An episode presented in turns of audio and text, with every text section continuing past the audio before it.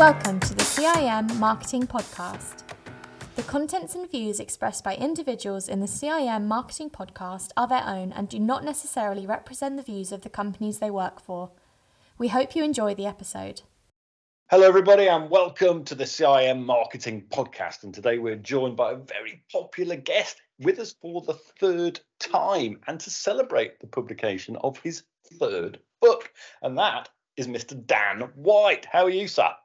I'm very well, thanks, Ben, and you know, thank you so much for having me back a third time. I'm, I'm, I'm, you know, privileged. And it, it is your third book, isn't it? The Smart Branding book, doing very well, very popular with marketers. The Smart Branding book. But here's the thing: Dan isn't with us today to tell us how to do a bit of smart branding. He is here today to tell us how to destroy our brand which presumably isn't the point of your book. Dan. No, it's not. It's not the point of the book, but it's a nice way, I think, I hope, uh, of illustrating some of the key points in the book. Because actually, it's quite easy to destroy your brand if you don't know what you're doing. But one thing I sort of took from earlier discussions with you is that sometimes we can destroy a brand when we think we do know what we're doing. It can sometimes be us thinking we're doing the right thing that can lead us down the wrong path. You know, they say that the road to hell can very often be paved with good intentions. The mantras that we as marketers often hold dear, you say, can sometimes actually serve to actually damage our brand, not to make it, as your book extols, smarter. Yeah, no, that makes sense. I mean, there are a lot of things that people say and do in marketing that, on the surface, make complete sense. You know, they, they, they're very intuitively uh, sensible, but they're not necessarily all right. Um, and I'm a big fan of uh, starting with the data, starting with the academic, robust evidence about a topic to make sure that we're not just doing it because that's the way it's always done, we're doing it because it's the right thing to do. Yeah, it's interesting. So I'm going to throw I'm going to throw some at you. I'm going to put you on okay. the spot today, Dan. All right. And I'm going to throw throw some uh, of these mantras at you, and you're going to tell me actually how they can end up backfiring how they can actually end up destroying our brand in extreme cases um, if we don't do them properly. So here we go. Keep your brand fresh and dynamic. Makes sense, I suppose, doesn't it? You know, fresh, dynamic, sounds modern, relevant, etc. But tell me, Ben, when, when you say that, what kind of things might you want to get rid of in order to move on? You know, what what do you mean by fresh and dynamic? New, bright, uh, unexpected, innovative, surprising. And all of those things you just said are excellent characteristics to grab people's attention. So, yeah, when it comes to developing communications, for example, you need to do something new and different to some extent. But quite often, when people talk about refreshing the brand, you know, relaunching the brand, which is a phrase that always gives me shudders. Um, it can often mean changing the logo or the slogan or the brand character or some some other distinctive brand asset. And that is how you can easily destroy a brand. So actually are examples aren't there of history? I'm sure you can give us some where they've gone down very expensive and prolonged uh, brand refreshers and what they've actually done is cause brand confusion or brand visibility yeah, and often they have to rewind, you know, reverse their decision. In fact, I mean, I won't. I mean, there are cliches. There are ones that are cited all the time, but it's worth knowing these ones because you learn a lot from them. The Tropicana packaging fiasco in 2009 is right. pro- possibly the most famous. You know, you have a logo that is very familiar. You have uh, a device with an orange with a straw sticking in it, which is wonderful because it c- conveys so much about the naturalness of the product, etc., suddenly goes overnight, um, and and the brand suffers badly. Um, and uh, you know, you, people who you know, would normally have bought Tropicana, they go into the store, they can't find it, they're not going to seek it. People overestimate brand loyalty, don't they? So they go, oh, I can't find my normal brand. Oh, well, oh, I haven't tried this other brand for a while. I'll give it a go. Of course, it tastes perfectly lovely. Um, and there's a lost customer people do overestimate brand loyalty, particularly in people doing things which they don't particularly like doing often, which is walking around a supermarket. Well, no, I mean, you know, when you're going around a supermarket, you're usually in a hurry because you have to afterwards you need to go and pick up the kids and you've only got half an hour you know that you haven't got time to, to, to spend too long looking for uh, for a brand. In fact, people don't do that. Very, very, very rarely do they actually actively seek out a brand and it's not easily available. Yes, it's interesting, isn't it? Um, okay, I'm going to throw another one at you, Dan. I'm not going to let you rest on your laurels. Focus on loyalty among your existing customer base. That makes a lot of sense, doesn't it? I mean, they already love you. They lo- they they're using you. They're a customer. Make sure they don't go, and you'll be fine. But that is a really bad way of thinking. Uh, and actually, we know from the work from Ehrenberg Bass Institute, in every category they've looked at, there is a huge amount of churn of customers. And when you think about it, there, there are lots of reasons that are outside of your control why someone who bought you last time might not buy you next time. I mean, life stage is, is a big one. You know, as we evolve uh, in, in our life, certain products and categories become relevant, more relevant, less relevant over time. Income is a big one. You know, we can buy the deluxe brand, but if we lose our job, things change. You know, there are always factors that drive that, and and, and especially in the competitive market, um, it's quite easy for a competitor to grab someone's attention and and for for um, them to switch their allegiances. In fact, there wasn't much allegiance to start with. It was more just to, to buy the other one because it sounds good. So you will always uh, lose a certain proportion of your recent buyers um, over time. And if you don't keep topping up that leaky bucket, your brand will decline. And the evidence is so clear. Chemical demographics often work against you if you're if you're trying to rigidly hold on to your uh, existing customer base. People grow old, they become richer, they become poorer. Uh, they, some of them, some of them leave us entirely uh, without putting too fine a point on it. And actually, you've you've got this analogy of a leaky budget. There's a desperation to hold on to what we have. You're saying can sometimes preclude our efforts to actually get hold of new stuff.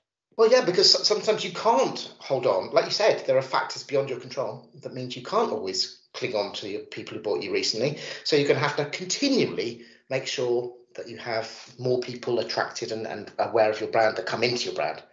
So holding on to your loyal customer base. It's a dangerous assumption. Yeah, it's a really dangerous way of thinking in in uh, uh, almost in almost every case, actually. Yeah, yeah. This one, surely you don't have a contrary answer for. It sounds absolutely obvious, but I'm going to give it you anyway. Okay maximize the return on investment from your advertising. Sounds good. Of course, who doesn't want to get the maximum return from whatever they invest in their advertising? But Ben, do you know what the best amount to spend is in order to maximize the ROI from your advertising? Um, I am gonna uh, because I know you better than I should. Yeah, right. I'm gonna have a crack at this. Is it zero pounds and well, zero pence? Well, no, well, you're close. you're close. It can't. No, come on, it's a return. It can't be zero. That's mathematically impossible. Yeah, yeah, but you're right. A penny.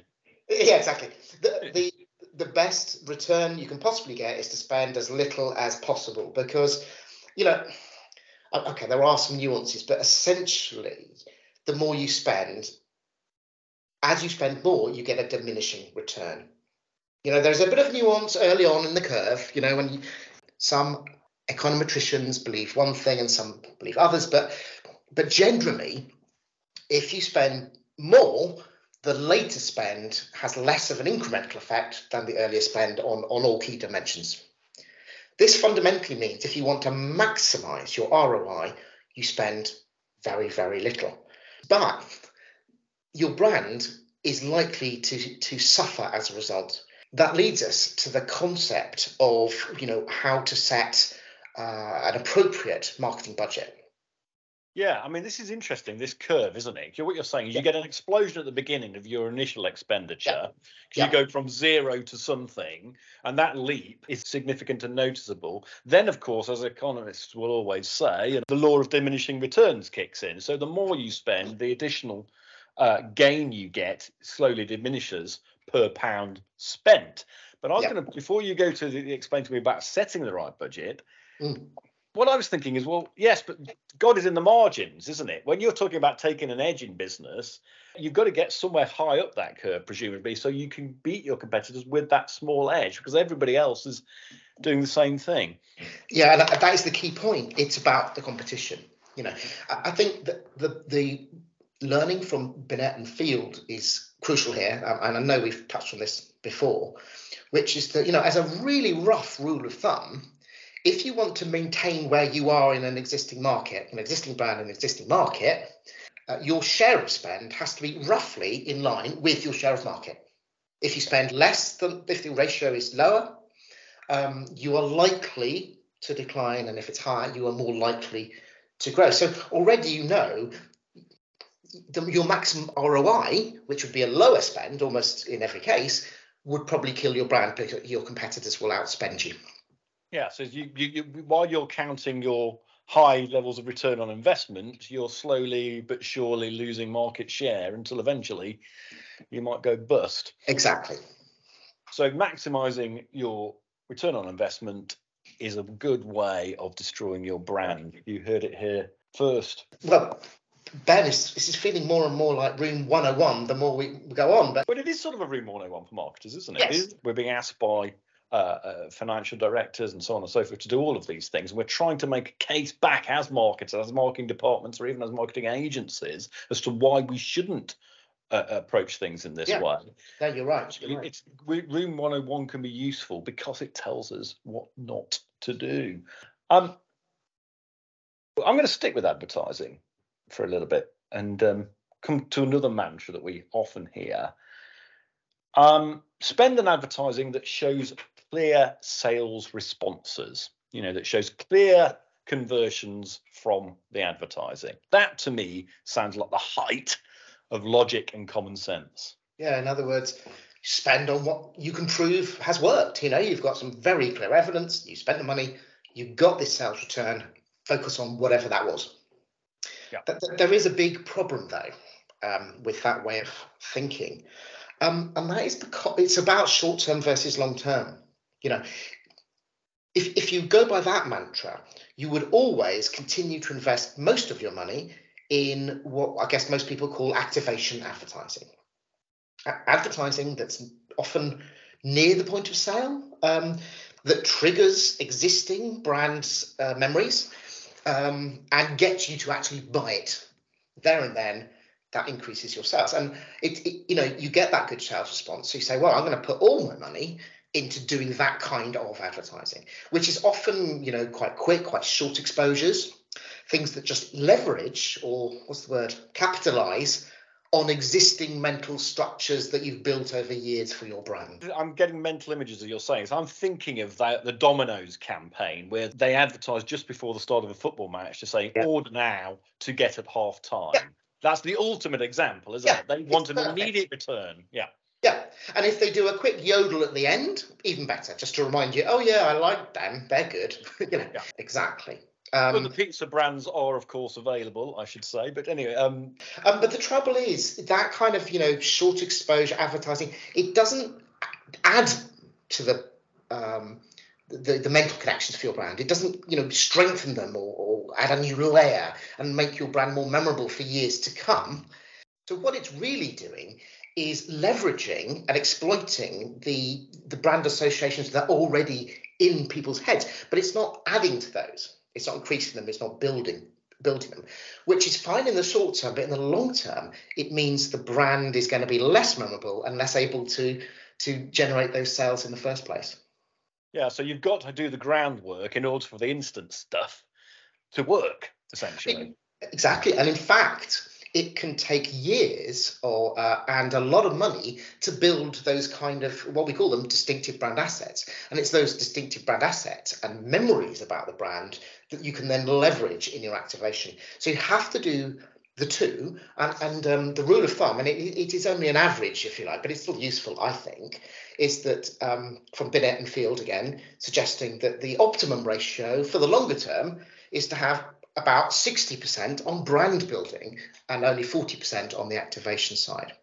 Right, so that's interesting. So when you're next told as marketers to make sure you're only spending on advertising that shows clear and instant conversion rates, remember that Dan's words there that actually that should be probably only about 40% of what you're doing, um, and the rest is brand building. Uh, ben, just it's, it's worth saying that of course, for the brand building side of it, you are taking a little bit of a leap of faith because you can't measure its effect quickly. You have to wait a year or two or more sometimes to be able to establish the long term effect that you did have. So there is an element of um, taking on faith.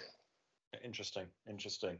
Which, of course, is sometimes what we as marketers have to struggle with in our organisations is that sometimes we're not able to prove, certainly not instantly, that what we're doing is going to have effect. But that doesn't mean it's not worth doing. No, and there are still things you can do that to illustrate the kind of things we're doing are the characteristics are um, connected with the kind of activity that does work in the long term. So you won't be able to prove it through econometrics yet, but you know that the through this is where market research can be very powerful. It's saying, yeah, but it's ticking all the boxes that are highly correlated with long-term success. So research becomes very powerful uh, as part of the business case. There's some really good insights there about mantras about advertising and how they can destroy your brand if you're not careful. Let's move on to a different topic. Avoid innovations that cannibalize your most profitable products. Makes sense, doesn't it? I mean, if you're making money out of certain other products, why on earth would you introduce something completely new that would cannibalize all of that? But of course, there is always a but.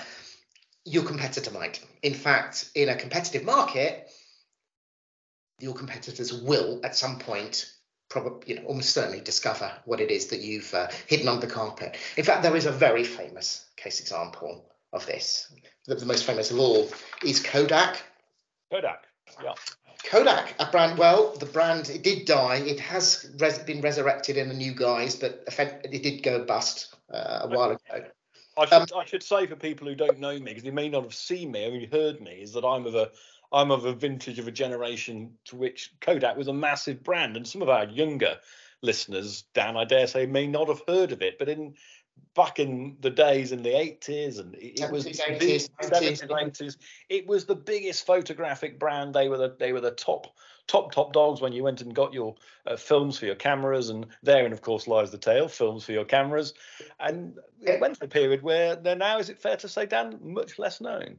Well, well it, almost extinct but came back in a slightly different guise. Yeah actually there's a bit of a tale here my my mother um, no longer with us, sadly. But my mother worked in the Kodak shop. There were actual shops all around the country, Kodak shops, and um, keen photographers like my dad would um, go to these shops and they'd spend a lot of money on buying films, uh, different types of film, you know, you know, um, old-fashioned films and slide films to put in their cameras, um, and they'd also go back to buy paper so that they could print produce prints either at home or, or, or Kodak would do that for you, and all the chemicals um, that requires. And that's where Kodak made all their money from the, the films, the paper, and the chemicals.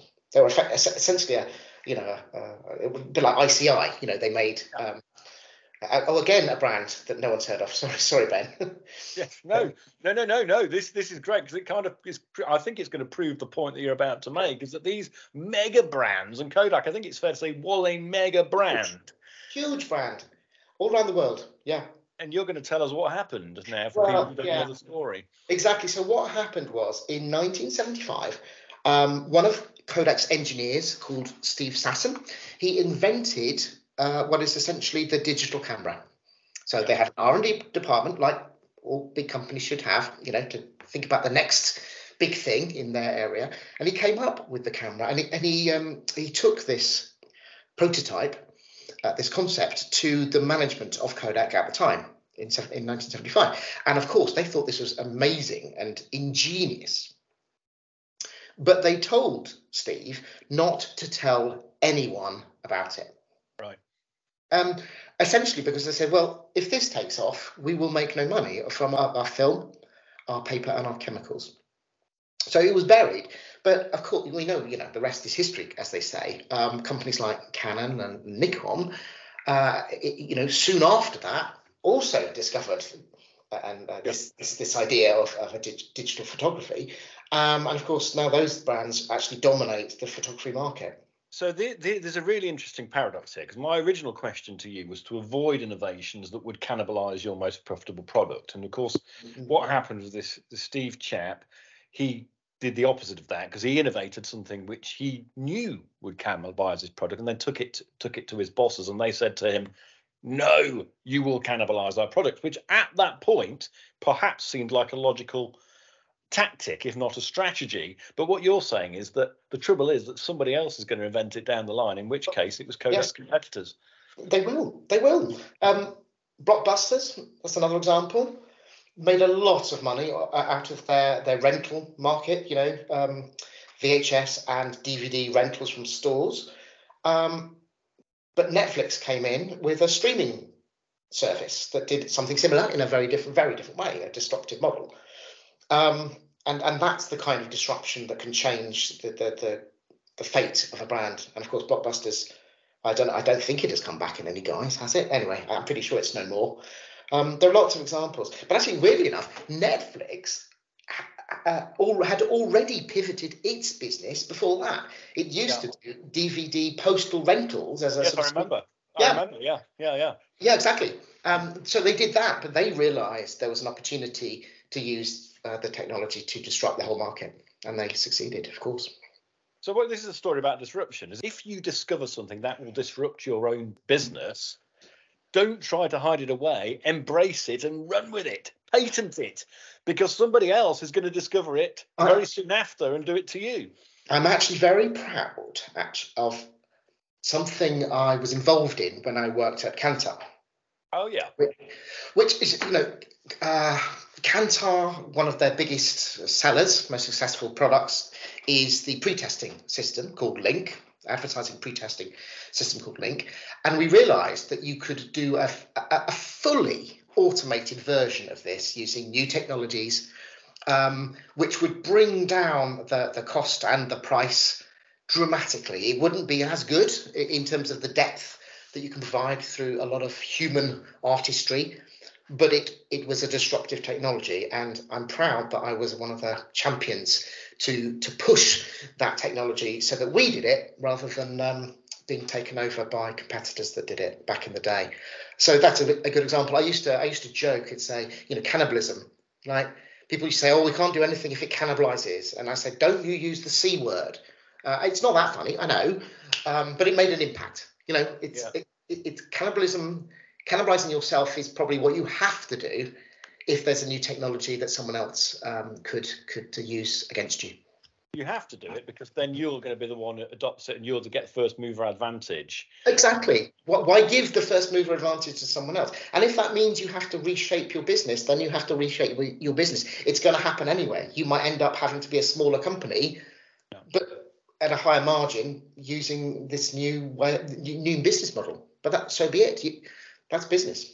And sometimes it's just an interesting point, this isn't it? Because sometimes, presumably, as a user of a legacy technology or, or as a successful user of a legacy technology, you are presumably very well placed to disrupt because you know what the the the, new, the disruptive technology needs to be able to do to compete. Yeah. You know better than anyone else. You, you you know the market, and also you probably have more existing customers who would be quite happy to to be exposed to this better way of doing the thing and very glad that you came to them with it. So that was my pitch. I used to go to clients and say i can you know help you do something almost as good as you used to do for a third of the price. Does that sound good? And they went i like you. Um, and i'll stick with you because that's exactly what we want our, our partners to, to do to bring better ways of doing business to us. Uh, otherwise, we'll move somewhere else. So there you go. There's a contrarian insight from Dan White. Cannibalize your own products. Cannibalize, of course, always. Make, make, make a rod for your own back. Shoot yourself in the foot. Choose your own idiom. No, All of these ben, things sound ben, bad, but are good. No, Ben, you're going too far. But yeah, I, I, I like your sentiment. I like going too far. I like going too far. Um, this one, I'm sure you're not going to have a small answer for, Dan. Um, it sounds, you know, it, it, it is pretty obviously correct as far as I can see, but I'm going to give it a go anyway. Build brand sales early on and focus on profitability once your brand is established. Well, it kind of makes it, and, and there is one big factor that means that that could work.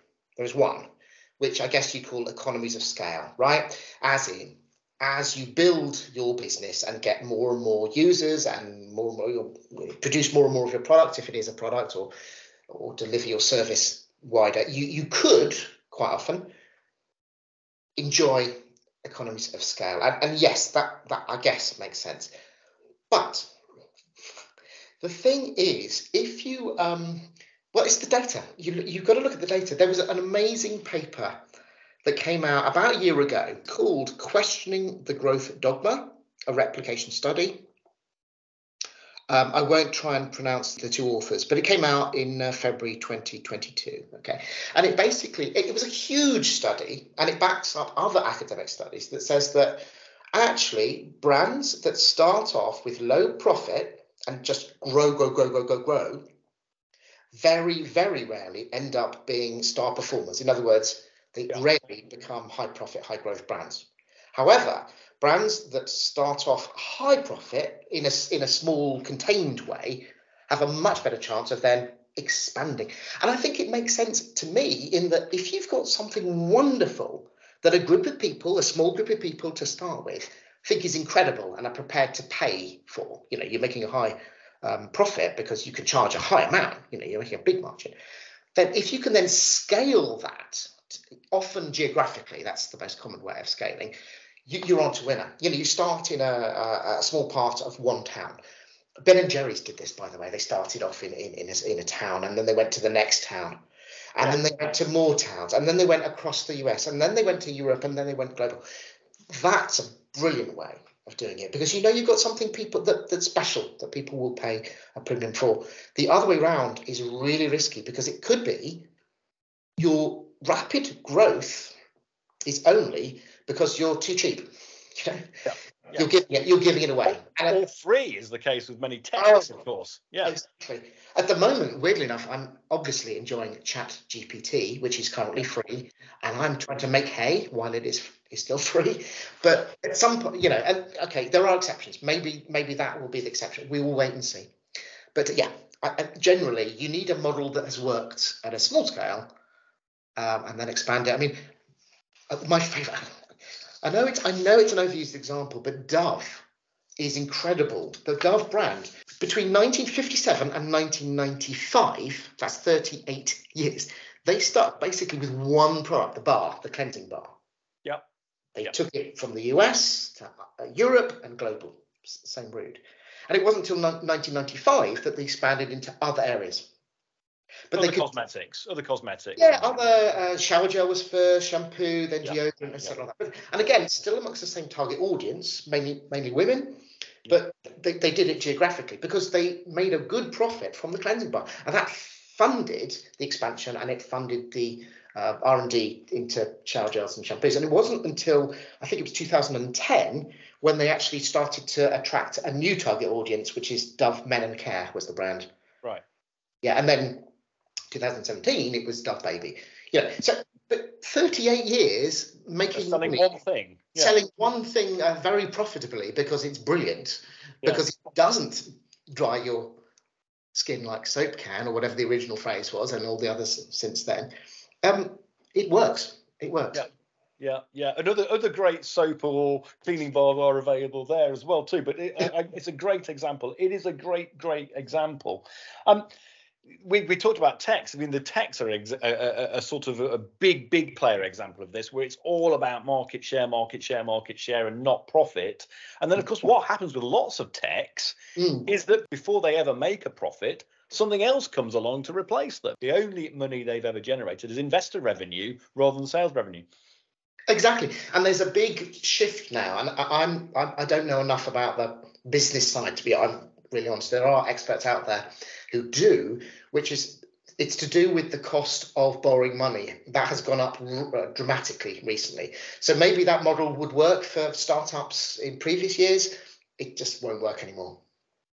Yeah, yeah, it's, it's it's it's a really interesting one. So yeah, don't don't don't don't believe the hype about going for market share, building your brand when it's not profitable.